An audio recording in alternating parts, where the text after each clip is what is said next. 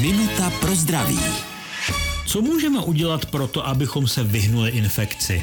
Odborně se tomu říká epidemiologická opatření, ale zkusím to vysvětlit úplně lidsky.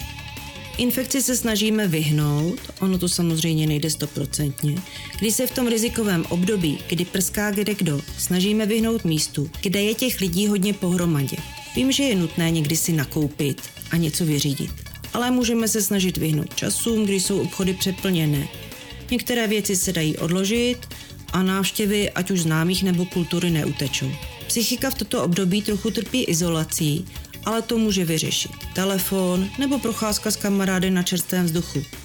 Ten totiž není infekční, na rozdíl od uzavřených nevětraných prostor. Minutu pro zdraví pro vás připravila doktorka Irena Zimenová.